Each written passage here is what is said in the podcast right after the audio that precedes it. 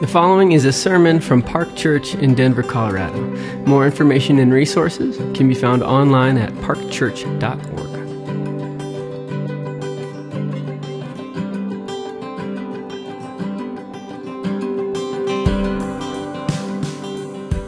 Um, we are going to be in Matthew chapter 26 today um, and in 27. It's going to be a rather long passage. We're going to take quite a bit of time. So we're not going to start with the scripture reading. We'll, we'll read as we go through it. Um, today, what we're looking at in Matthew is, is a passage where Jesus meets people in really, in really profound ways. We are coming up on uh, the last chapters of the Gospel of Matthew.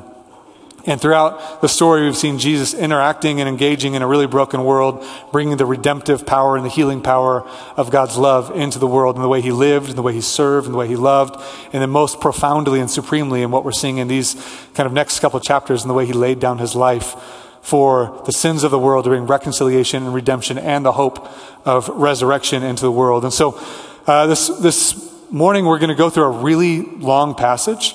And so it's going to be a little different. We're going to kind of take our time and look through four different vignettes of sorts, four different kind of um, images that God gives, that Jesus gives through Matthew, and portraits of how people were turning away from Jesus. And we'll see continually the heart of Jesus for people as we turn away from him.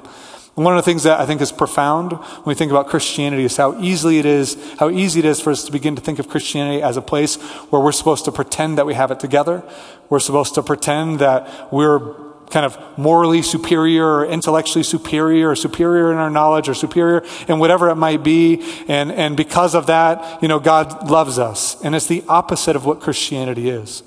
It's the opposite. Christianity is fundamentally to trust in Jesus is to acknowledge that we need him. We need his forgiveness for our sin. We need his mercy. We need his grace for our weakness. We need his healing. We need his salvation. We need his nearness. We need his power to live and even to breathe and to, and to have our being.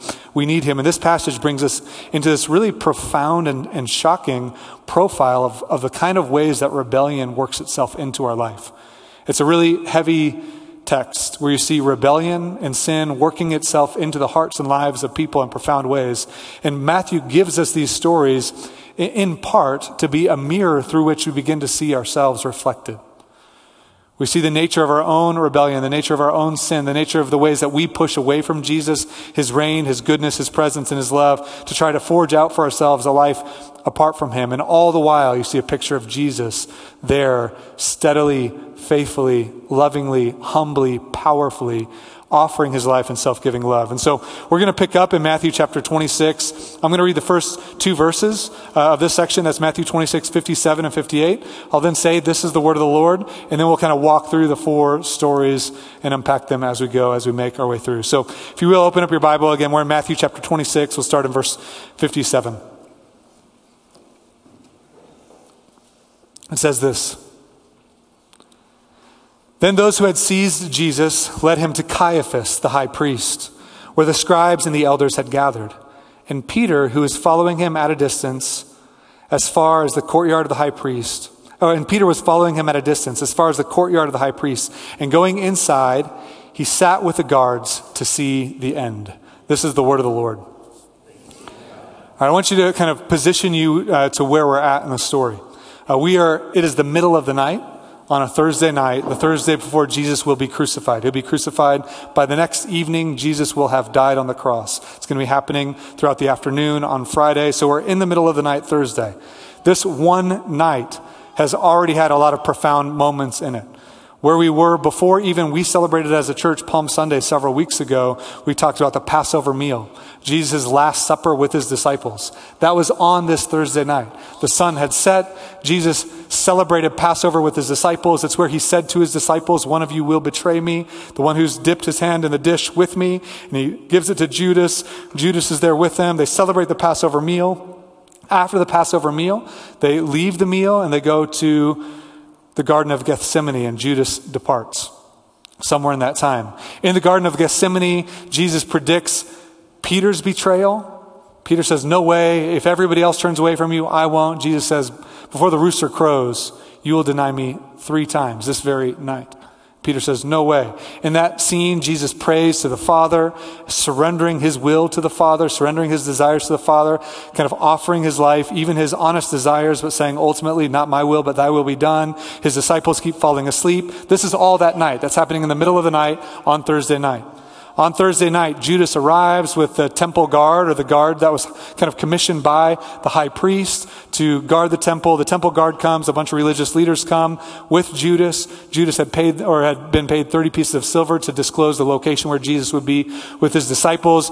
They come to arrest him. Peter pulls out a sword, cuts off the servant of the high priest's ear. Jesus says, That's not how my kingdom is going to come. Put the sword away. I could, I could spare myself right now. I could ask the Father. He would send legions of angels to rescue me.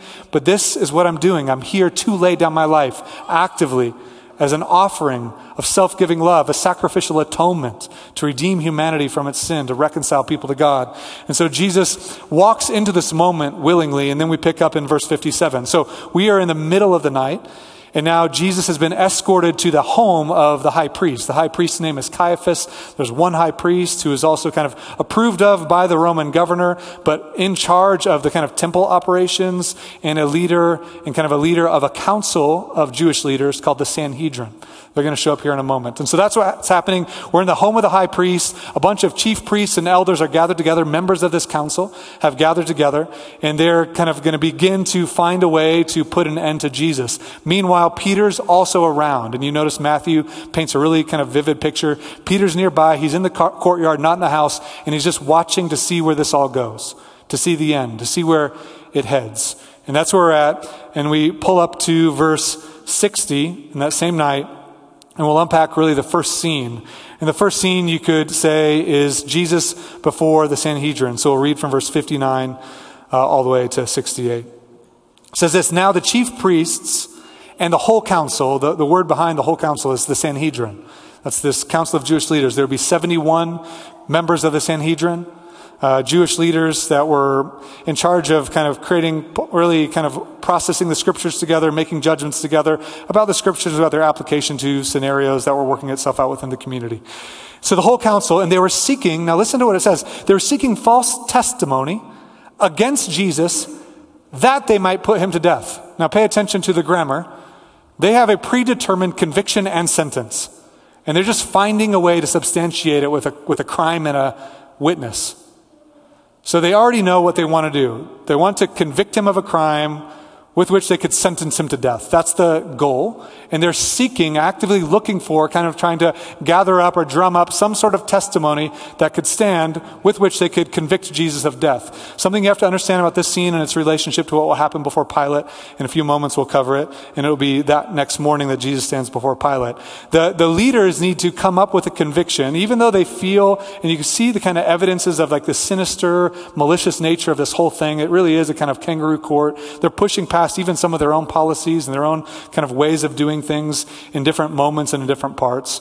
They know that what they've done, even to pay Judas to betray Jesus, was not right. They'll refer to that later call it blood money. They understand that that was not a just act that they did. Even so, they're here and they're wanting to do it by the book, at least for a couple of reasons. One, self righteousness is delusional. We tend to think ourselves as like put together people and we kind of welcome into our own self conception the parts of us that we think are shiny and good and worthy of like people seeing and appreciating. We take these other parts of us and we tuck them away. We try not to think about them in our own consciousness and awareness. We definitely don't want anybody else to see that part of us. And that's what tends to happen as human beings beings. We tend to like have a very selective kind of understanding of what we begin to think about ourselves, and we begin to think that, hey, I'm pretty good. I'm better than that person, or better than that person, or I've got this together and that together. And for these leaders, they're again trying to go in some ways by the book because of their own commitment to some standard of righteousness. But also, and probably more squarely, they need a, they need a crime and witnesses that will stand up to the test of the Jewish people. So something that would say under Hebrew law, this would truly be a crime worthy of death. And there were crimes with which in the Old Testament, in the Old Covenant, in the Mosaic Law that were punishable by death. So they're looking for something there, but they don't, under Roman, the Roman Empire, they don't have the authority to sentence anybody to death and to execute anybody. So it also needs to be a crime that would stand up against and kind of make its way to the Roman governor, that the Roman governor would say, I agree, that's worthy of death. And so they're hunting for something. They want to end him. They want to get rid of Jesus. They want to push him out. He's disrupted their system. He's disrupted the religious establishment. He's disrupted the temple. He's disrupted the value system that they had in place and they are very protective of. And they want to, and they want to end him. And so they're drumming up, trying to find some reason to put him to death. And so it says this, they're seeking false testimony against Jesus that they might put him to death, but they found none though many false witnesses came forward. So imagine the scene. Like, what could we do? Maybe we could get him for like false prophecy. Are there any things he prophesied about that didn't happen yet? Can we prove that? Can we test that? Or maybe we could get him for like one of the things he said. He said a lot of crazy stuff. He, had, he said some I am statements. Was that clear? Was that unclear? Would it, would it hold ground? Would the Roman governor care about that? They're processing. Finally, two witnesses come forward with this claim. And they say this At last, two came forward and said, This man said, I'm able to destroy the temple of God and to rebuild it in three days. Now we're getting somewhere in their minds, we're getting somewhere. This claim to destroy the temple would have been seen as a number of things. It would have been seen as some sort of blasphemy of, kind, of some kind, treason, especially against their nationalistic tendencies. And it was warranted in some ways because people had experienced him coming and throwing over the tables and driving out the money changers. And so they're saying we could get him on this. We could condemn him for this. The question we have to ask is, did he actually say, I will destroy the temple and in th- three days I will raise it up? Rebuild it in three days? And the answer is not exactly. Uh, not exactly. In chapter 24, he did predict that the temple would be destroyed. It would be destroyed also as an act of judgment from God against the corrupt system that was enacted and established in Jerusalem in the temple.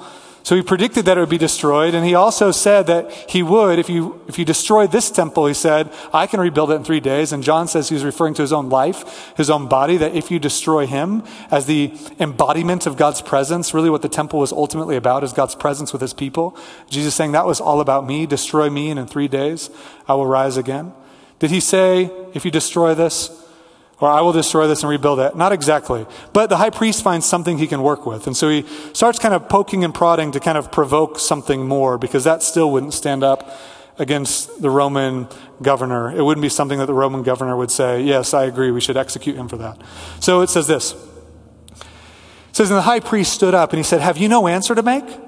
What is it that these men testify against you? It says, But Jesus remained silent.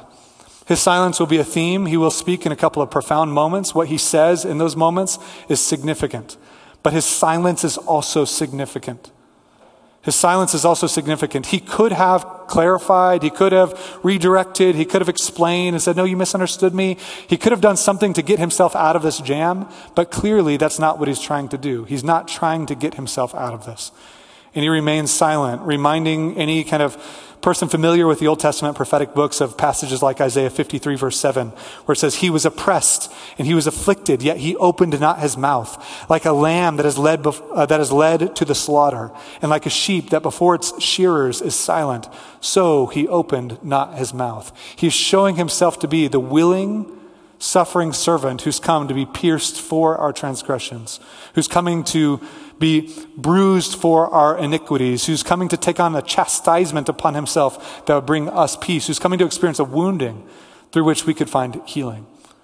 He's showing himself to be that servant, the servant, the suffering servant of Isaiah. So he's silent in this moment, and it reminds the reader of that reality. And it says, and then the high priest says to him, I adjure you by the living God. You're like, adjure is a weird word. It was also a weird Greek word. It was a really kind of powerful, strong, kind of like, tell me now. It's like uh, almost like curse you if you don't tell me kind of thing. Like curses on you. Tell me the truth. Are you the Christ? He says, I adjure you by the living God. Again, profound irony. There's so much in these passages that we won't get into all the details, but the profound irony to adjure the living God by the living God. Like Jesus is the living God. And he's saying, by the living God, tell me, tell me, tell us if you are the Christ, that is the anointed one, the king we've been waiting for, the Son of God. Are you the Christ? Now Jesus speaks, and it's the longest thing he will say for the rest of his life before the crucifixion. And it's a profound statement because the whole gospel has been working towards this kind of clear statement that Jesus makes before his accusers, before those who are seeking to put him to death. He says this Jesus said to them, You have said so. Like that's what that's what you're, you're saying. And it's a way of saying, I, I affirm what you're saying in part. And essentially saying, yes, that's me, but it's not what you think it is. Like, who I am as the Christ is not what you expect the Christ to be. You've said so.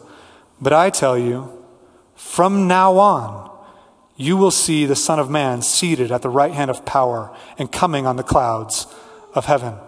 Jesus says, So you're, you're saying it. Are you the Christ? Are you the Son of God? Yes. Let me tell you the way I would say it.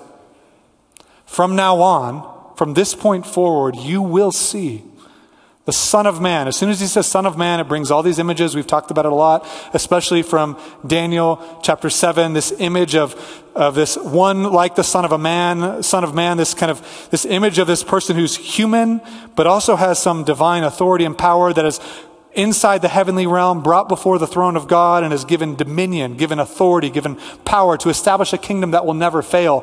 All of the kind of audience, all of the Sanhedrin would have known exactly what he was saying when he says, From now on, you will see the Son of Man. You will see the Son of Man seated at the right hand of power and coming on the clouds of heaven. He's saying, I am the Christ. I am the king. I am the one who is given power, and he invokes on him one of the most powerful and profound messianic prophecies in the Old Testament scriptures and steps right into what they're looking for. Because if he's not this, then he's a blasphemer. If he is this, then the world is about to be different. But they've predetermined that he's not. They've predetermined that he's not. So as soon as he says this and makes this claim, it's done they have what they need, not just for their own conviction, but for a conviction before the Roman governor. Because by claiming to be a Christ, you're claiming to be a new king that's coming to establish a new kingdom, a kind of kingdom that could drive out the Romans. And now he's an insurrectionist, and Rome can crucify insurrectionists. So that's what's happening in the scene. So Jesus steps into it, not with this anxious presence, not defending himself, not arguing with them, but with honesty, with differentiation, with integrity. He says the truth about who he is. He doesn't shy away from it, even though it will and does ultimately cost him his life. So, verse 65 says this Then the high priest tore his robes and he said, He has uttered blasphemy. What further witnesses do we need? You have now heard his blasphemy. It's like, hey, we're all witnesses now.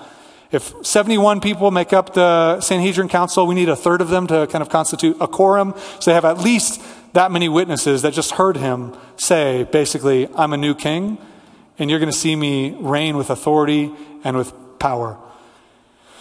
He says, You've heard his blasphemy. So what's your judgment? He asks the council. What's the judgment? What do we say? And everybody says, He deserves death. And then they spit on his face and they struck him. And some slapped him, saying, Prophesy to us, you Christ. Who is it that struck you? For all of the tension we've seen kind of up to this point, this is the first time it gets to this kind of physicality. And the physicality from this point escalates and escalates and escalates to the point of Jesus being naked, bleeding, kind of skin ripped apart as he suffocates on a Roman cross. It begins to in, kind of the, the pain that Jesus stands in on our behalf in this place is stunning. Stunning. The first thing I want us to see in this passage, though, is, is, is ourselves in the passage and see a reflection of ourselves. One of the ways we could say it, here's how I've been thinking there's a lot going on, but we turn away from Jesus in pride and self righteousness. These leaders have decided that they don't need Jesus. Their kingdom is established on their own righteousness, their own interpretation, their own knowledge, their own moral superiority. And Jesus has been confronting that and poking at that and showing them that they actually need forgiveness. They need a healed heart, but they've decided they don't need that. They don't need a healed heart. They're fine without Jesus. And they've built up a religious system where they can feel their own intellectual and moral superiority over others. And they can establish a, a sense of self, a sense of identity uh, in that kind of sense of pride and self righteousness that even if they're dead on the inside. Even if they have no relational knowledge of God, they're committed to this so much so that they're willing to unjustly put an innocent man to death. And as stark as it might be, as corrupt as this might seem to us, this is true in all of us. Especially in a church like setting, we really tend to take religion or anything we can, but if you're a part of kind of the Christian movement or any religious movement, the human heart is bent towards taking anything and using it as a way to exalt ourselves above people. And perhaps nothing in history has been used in such damaging ways as religion to elevate a person over top of other people. That to use religious behavior, moral behavior, or intellectual knowledge or theological positions to feel better than, less in need of mercy or grace is inherently rebellious and sinful. In fact, it's one of the things that Jesus, the prophets, the New Testament writers confront most severely with most profound and powerful and stark and pointed language is religious leaders who, who, who tend to think because of their behavior, because of their knowledge, they're above others and less in need of God's mercy and grace and forgiveness. So Jesus will call people like a whitewashed tomb, saying, Hey, you are clean on the outside, on the inside, you're dead. And I wonder if we might see some of ourselves in that mirror. I wonder if we might see some of ourselves where we see, man, I can do Bible reading, I can go to small group, I can go to church, I can think the right way and say the right things and have the right doctrinal statements, but inside there's anger, malice, resentment, self righteousness, bitterness, arrogance, no genuine relationship with God, just an external facade of righteousness. That people, wow, wow. And I say it in a, in a, in a role as a pastor where it's like it is an occupational hazard. How easy it is to get up week after week after week and say things. What's going on in my heart? Where am I in my real life? What are my fears? What are my sins? What are the things I turn away from? What's my relationship with Him like? I wonder if we could see in ourselves a picture of pride and self righteousness as a way that we all tend to turn away from God. And while these leaders are exalting their own power and protecting their own righteousness and their own system, the religious system, at the expense of others, Jesus is there with all authority and power, offering his life in vulnerability. If you want to know what true transformation, true power, true strength looks like, it looks like Jesus, who could have freed himself, but instead offers himself with vulnerability, with love, with surrender. When we say, I need to build myself up and protect myself and make sure I can protect my little kingdom and protect the way people think about me and view me, here's Jesus being misunderstood, misrepresented, falsely condemned, falsely accused. And he does it with humility and vulnerable love. That's power. That's beauty. That's love on beautiful display in Jesus. That in this picture, we see a profound image of Jesus who has all the power and authority, establishing his kingdom, not by elevating himself above others, but offering himself with vulnerability and love. This is the first scene we see in this passage. Scene number two Peter in the courtyard. Pick up with me, verse 69, 26, 69. It says, Now Peter was sitting outside in the courtyard, and a servant girl came up to him and said, You were also with Jesus the Galilean. But he denied it before them all, saying, I don't know, I don't know what you mean. And when he went out to the entrance, another servant girl saw him, and she said to the bystanders, This man was with Jesus of Nazareth. And again, he denied it, this time with an oath. I don't know the man. And after a little while, the bystanders, all the bystanders came up and they said to Peter, Certainly you too are one of them, for your accent betrays you. Like we, we hear the Galilean in your voice. We know that you're with them. Then he began to invoke a curse on himself and to swear, I don't know the man. And immediately the rooster crowed, as Jesus had predicted earlier that same evening. And Peter remembered the saying of Jesus, Before the rooster crows, you will deny me three times. And he went out and he wept bitterly. It's a profound thing that Matthew is doing in this passage. He's actually contrasting the story of Peter with the story of Jesus in really clear and really poetic and artistic ways. Jesus has these kind of three movements of escalation in his trial. First, people trying to kind of drum up an accusation. Then, two witnesses coming before him and kind of saying, yeah, he, he said he was going to destroy the temple. And then finally, the high priest kind of bringing out of him this claim of his messianic authority and then they condemn him to death. This kind of escalating trial. Peter also is having an es- escalating trial right on the other side of the wall. So it's like a camera is in with Jesus, watching him suffer as a silent servant with honesty, with integrity, with truth, but also with vulnerability and with love. And then the camera pans out to get a picture of his follower his leader among his followers and say, What's happening in the heart of Peter?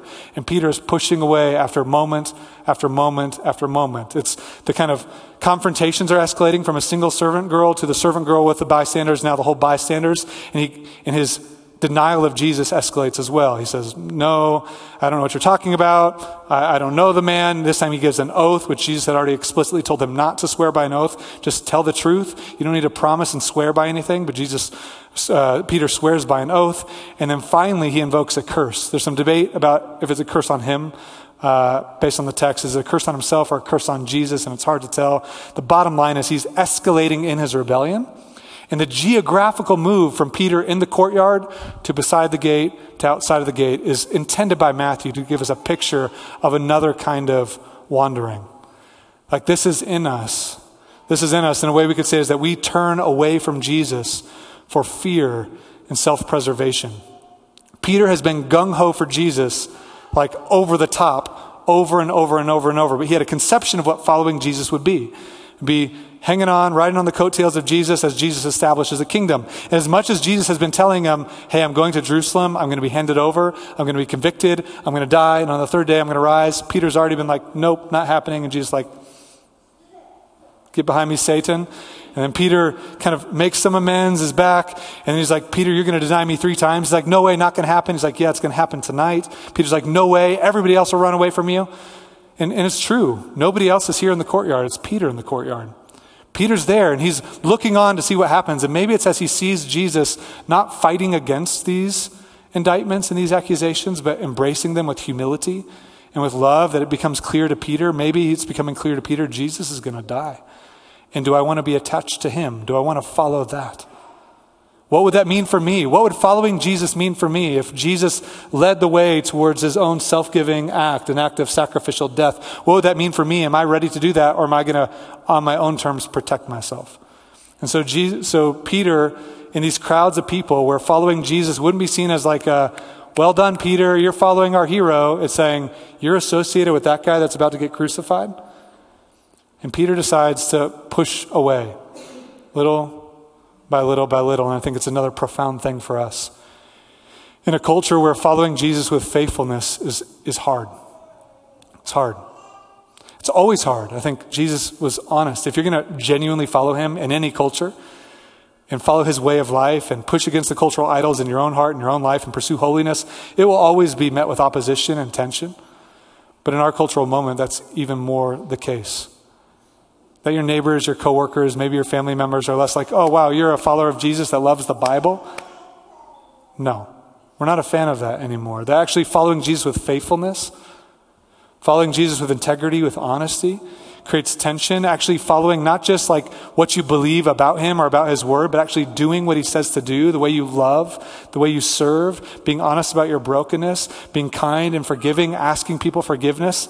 Like if you're living a life where you're going to hold on to your own way of life and not be honest, and you say, well, that's scary. If I'm honest to my spouse about what I did, I'll be rejected. If I'm honest to my coworkers about what I believe, I'll be rejected. If I'm honest to my parents about what's going on in my life, I'll be rejected. If I'm honest about the things I'm experiencing, I'll be rejected. If I'm honest and truthful and going to follow Jesus with faithfulness, I'm afraid I'll be rejected. And so we begin to push away for all kinds of reasons to protect ourselves. That's not how Jesus lived. He willingly endured suffering. He walked into suffering willingly and profoundly to rescue people, including people like Peter. He knew the weakness of Peter and he knows our weakness. He knows our weakness and he suffers willingly in our place. Remember, he told Peter what would happen. He said, This is going to happen. But you'll see every New Testament author that records this story is aware that Peter became a leader in the church, a leader in the Jesus movement. They knew that Peter had experienced forgiveness and redemption and healing. And instead of tucking away Peter's sin as if we need to pretend our Christian leaders are heroes, they say, let's put that on display to show that the hero is Jesus. The hero is Jesus. The hero is the mercy of God. The hero is the grace and kindness that's available in Jesus. That's what we celebrate. And Peter says, highlight my brokenness, like the Apostle Paul would call himself, the chief of sinners. Our goal as a community is not to protect our kind of like sense of righteousness or protect that we've got it together, but to be honest about where we're wandering, where our heart's fading, and to know that the, current of our flesh and the current of our culture and the active spiritual opposition of spiritual force of darkness will pull you away from Jesus. So I want to kind of offer this question to you. And I think it's a significant question that if you'd be willing to think about it, it, it might, it might be a, a significant moment. And it's take a look at your trajectory of life. And are you headed towards Jesus or drifting away from him? Just like look at your real life, your heart. At a heart level, at an affection level, at a desire level, are you pursuing Jesus, moving towards him? Or if you're honest, do you find yourself drifting away? And I think the answer for a lot of us would often be honestly, I'm drifting away. It's not like a, a binary thing, like you're either this or you're this. It's like, yeah, I'm, I'm drifting away. And learning how to be honest about that, learning how to be open about that, learning how to be truthful about that and say, I need Jesus. I'm going to need what he's doing here as he lays down his life and suffering love. I need that because I'm not this resilient disciple. I'm not like, I'll never fall away from you man, my heart is so insecure. I deal with so many different things in my life, the things that draw my attention away from Jesus. Do you know how easy it is for me personally to like operate as a dad, as a husband, as a father, as a pastor with a heart that's super distant from Jesus? Sometimes I look up, I'm like, man, for like the past couple months, I feel like really distant. And I can only feel it in my anxieties and my fears and my compulsions and my sin patterns. I can see these evidences of it. And it's almost always rooted in I've drifted away from intimacy with Christ. And the good news of the gospel is that you don't have to kind of work yourself back into that relationship. He's offered himself for it. Which brings us into this next scene, scene number three. Verse 1 of chapter 27 gives this kind of transition statement. And it's Matthew's way of saying, hey, I want you to pay attention to all these things. I want you to feel it. It's like a, a, movie is rolling out and we're looking through these different scenes. So there's the Sanhedrin was happening and now we're outside in the courtyard and now it's going to kind of transition temporally. Look at verse 1. It says, when morning came, all the chief priests and the elders, they took counsel against Jesus to put him to death. And they bound him and led him away to be del- and delivered him over to Pilate the governor. So that's happening. They're marching Jesus. Maybe he's bound with his hands. Likely, often they would have blindfolds, even why they said, prophesy, who's it that hits you? It's possible he had something over his face. So maybe he's blindfolded, he's being marched, and it seems like Judas sees what's happening. Judas, who had betrayed him for 30 pieces of silver, sees what's going on. It brings us to this third, and I think a really um, profound scene. Judas and the chief priests. Look at Matthew 27, verse 3. It says, when, Jesus, when Judas, his betrayer, saw that Jesus was condemned. So he sees Jesus. He's coming out of Caiaphas's house.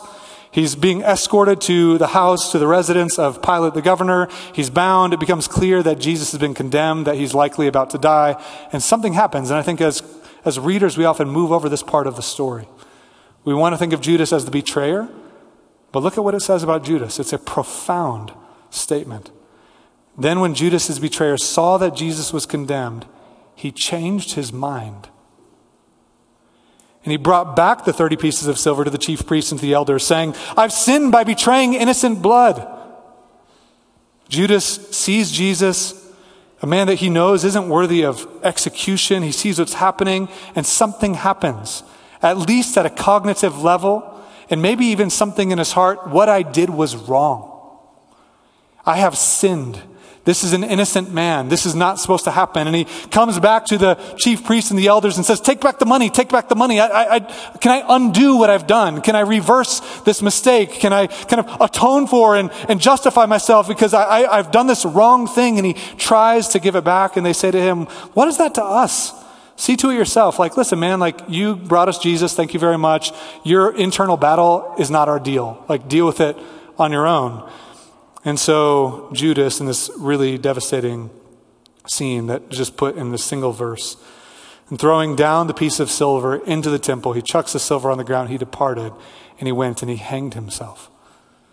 Again, a devastating, devastating scene. Hanged himself. He pushes away, instead of coming to Jesus with this, he pushes away in shame, self destructive, self loathing, shame, and he ends his own life verse 6 the chief priests, taking the sil- pieces of silver, said, It's not lawful to put them into the treasury since it's blood money, which is an, is an incredibly ironic statement. They're naming it blood money, like we paid this guy money to deliver over Jesus. We know that that was wrong. But let's not keep doing wrong. Let's go ahead and not use that money to fund the temple. We got to find something else to do with it. So they're still delusionally committed to some kind of like pretense of righteousness, even while their hearts are still clearly, clearly hard and divided against Jesus. And so they take counsel together and they bought with them a, a potter's field, a burial place for strangers. It says, Therefore, that field has been called the field of blood to this day. Then was fulfilled what had been spoken by the prophet Jeremiah, saying, And they took 30 pieces of silver, the price of him on whom a price had been set by some of the sons of Israel, and they gave them for the potter's field, as the Lord directed me. I'm going to just hone in for a second on what's happening with these um, religious leaders, and we're going to back, back up to Judas. Um, there's so much happening here uh, in terms of Old Testament prophecies that have been brought together, kind of bringing their, themselves together. Fundamentally, fundamentally, what's happening uh, is they are so determined to not use this kind of unjustly got gain to fund the temple that they go out and buy a burial place where people that are traveling through Jerusalem, if someone dies in their family, they could they could bury them there in Jerusalem rather than having to take a corpse back on the journey back home. And so that's they're buying a field. Uh, it has a lot of images about idolatry that happened and judgment that happened on the people of Israel throughout, throughout the ages. Most fundamentally, again, this is about Jesus and Matthew saying what's happening here is still like inside the, the will of God. What's happening here as this broken system works towards the death of Jesus is planned by God to bring about deliverance to humanity, forgiveness for the sins of the world. This is unfolding according to the plan of God. And so look with me back at the situation with Judas, and I want us to see this third kind of like profile of rebellion. And it's this we turn away from Jesus in shame and self justification. This little line that he changed his mind has stuck with me in a significant way uh, as I was doing work on this passage. You'll see uh, the comparison of Judas right up next to Peter. Both sinned dramatically. Both denied and rejected Jesus in dramatic fashion. Peter will in time be restored, and Judas will end up kind of continuing on a plight towards self destruction. And the fact that it says it changed his mind kind of gives us insight into how forgiveness and transformation really can truly happen.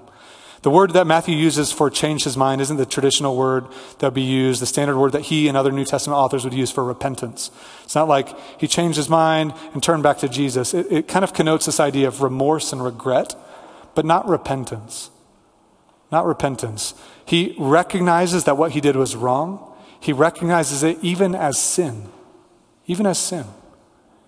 But in that place of shame, what he seeks to do is not to go before God and say, I've sinned, I need mercy, I need forgiveness. He doesn't run up to Jesus and say, I'm so sorry I did this to you. I wonder what would have happened if he would have. What he does is he tries to atone for himself. He tries to like undo his sin in his own power and his own strength. If I can just give the money back, if I can just go back and I can make it right and we can get this out and Jesus can be set free, the consequences of his sin were real, and by facing those consequences, it was too much for him.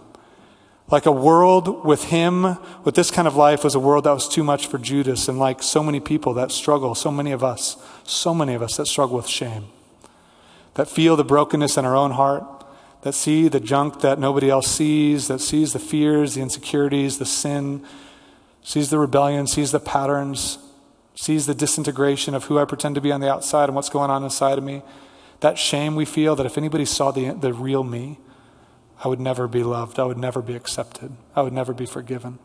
And so we stay in isolation. We keep it in the dark. And in the dark, it destroys us.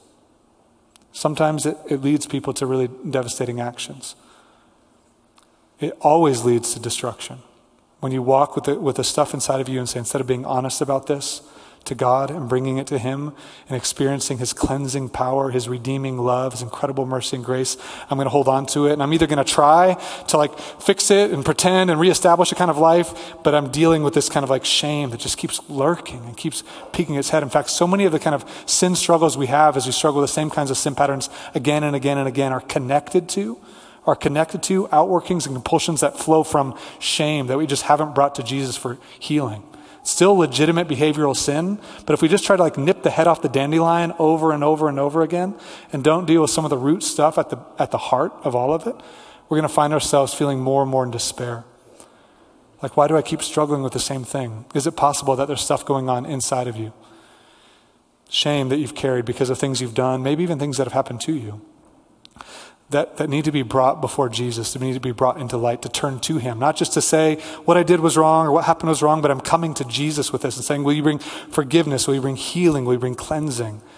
And He is quick to forgive. If we confess our sin, He's faithful and just to forgive us our sin and to cleanse us from all unrighteousness. May God help us to be a people that turn to Him with faith with honesty, with vulnerability, and that we learn how to do it to each other. That Jesus, in this moment, while Judas is laying down and sacrificing his life because of his own sin, Jesus is marching to the cross so that there's an avenue and an, and an ability for people like Judas to experience forgiveness, which is what Peter will fundamentally experience.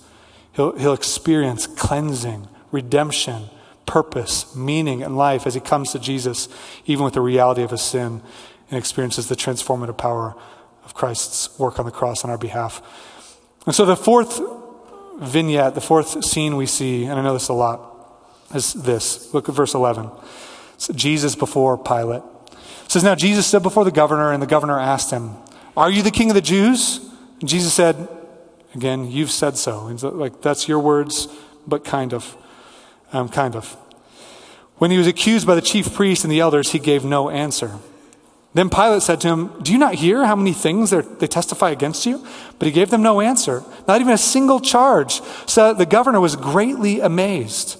Now at the feast, the governor was accustomed to release for the crowd any one prisoner whom they wanted.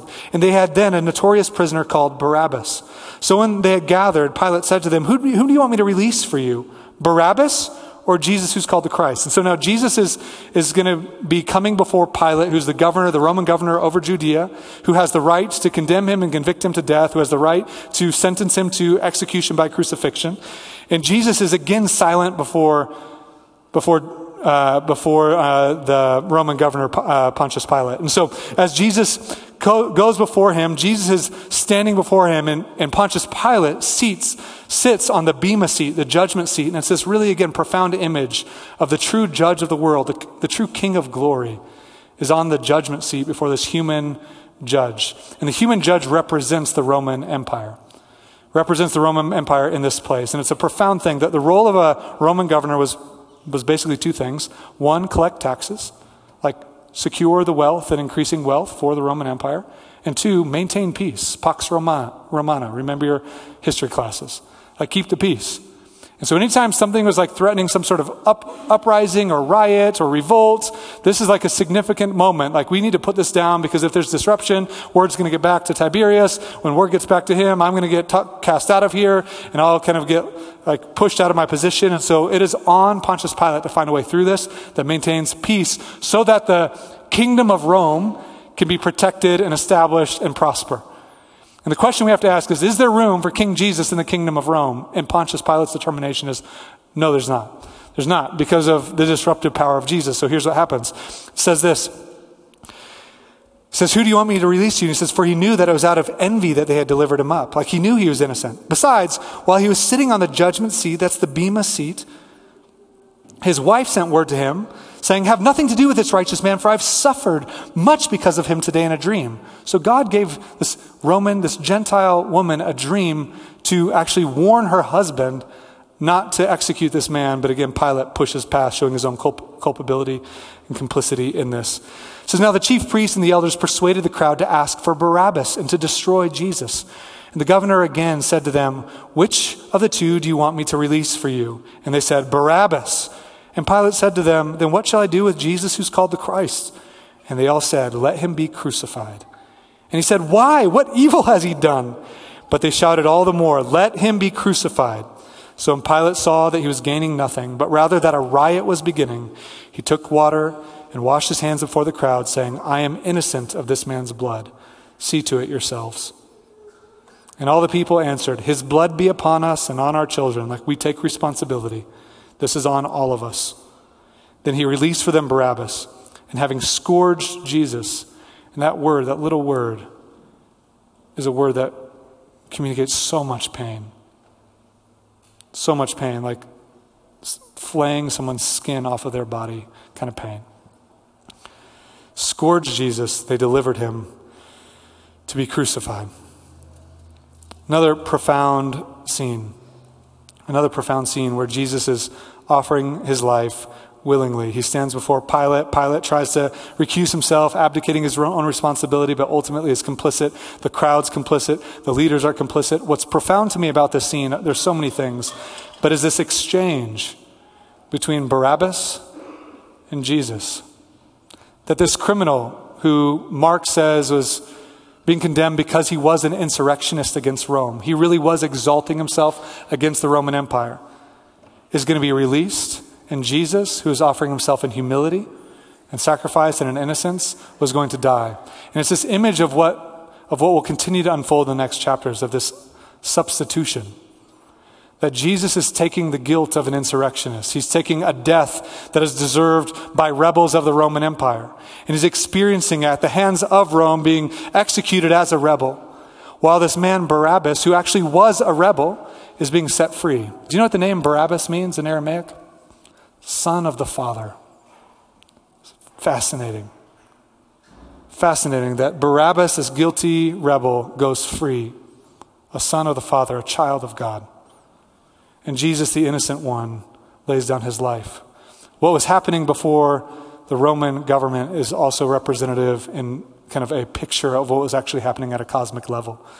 Jesus laying down his life, the one true Son of God, laying down his life to pay the penalty for our sin, our rebellion, our rejection. That just like this Pontius Pilate, the Romans, and others, they wanted to turn away from Jesus in this place to, to build their own kingdom. They wanted to turn away from Jesus to, to build and establish their own self made kingdom. I want to build my own Roman Empire. I want to build my own religious system. I want to build my own family. I want to build my own career. I want to build my own recreation. I want to build my own identity apart from you. And I want to build my own life apart from a king with no authority outside of me. I am my own king. We are in charge. We don't need a king. And if there's a king that comes into my life, claiming authority as my creator, as my king, I cast him out. And the crowds yell out, Crucify him, crucify him, crucify him. Pilate's there, crucify him. The religious leaders are there, crucify him. Peter's gone, disciples are scattered. And there we are with them, kicking Jesus out of the realm of our life, saying, I got this by myself. And there Jesus is offering his life as a substitute to bring forgiveness, cleansing, healing, atonement, reconciliation, grace, and love. And the invitation for all of us is to turn to Him, to turn to Him, not denying the reality of our sin, but owning it over and over again as we see it more and more clearly through His love and the power of the Spirit, to bring it to Him for forgiveness, cleansing. And when we turn to Him in faith, like Peter would, we find freedom and joy and life and transformation and hope and purpose. This is who we're called to be. This is what Christianity is all about, most fundamentally. Jesus laying down his life as an offering, paying the penalty for human sin, offering forgiveness, love, reconciliation, and life in him. May we follow him and worship him together. Let's pray. Jesus, we come now and we ask your grace and your mercy to help us. We need you even now to not just move past these things, but to see in this our own life, our own sin, but also to see your mercy, your love, and your grace. Would you help us, King Jesus, to be a community that worships you with all of our heart, soul, mind, and strength. In Christ's name, amen. I want to go ahead and invite the communion servers to make their way up. And I want to end uh, this, this morning just reading from Isaiah chapter 53 as we prepare for communion. A communion is a time where we turn to Jesus, not pretending like we've got it together, but precisely because we don't. I just want to encourage you to get really honest today. And not just kind of go through the rites and go through the rituals, but get honest and say, I see it. I see the brokenness in my own heart. I see the sin. I see the self righteousness. I see the envy. I see the fear. I see the self preservation. I see my drifting heart. I see my shame. And instead of running away from Him, let even this time of communion be a turning to Him yet again to find love and healing and forgiveness and grace. This is for all who put their faith and trust in Jesus. I'm going to read from Isaiah chapter 53, which we referred to earlier. We see a, a beautiful, again, a beautiful picture of God's love for us in Christ.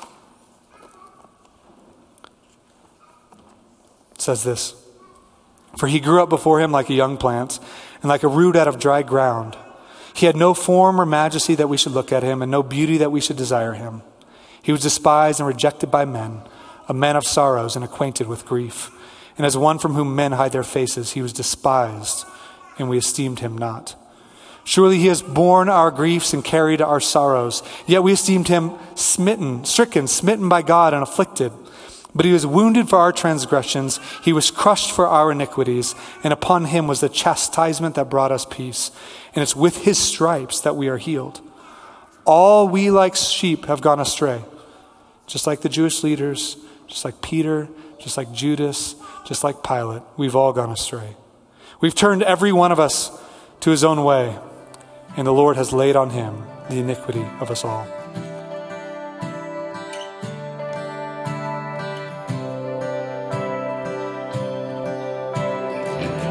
Hey, thanks for listening. Park Church exists to make disciples of Jesus for the glory of God and the joy of all people. More information and more resources can be found online at parkchurch.org. Take care.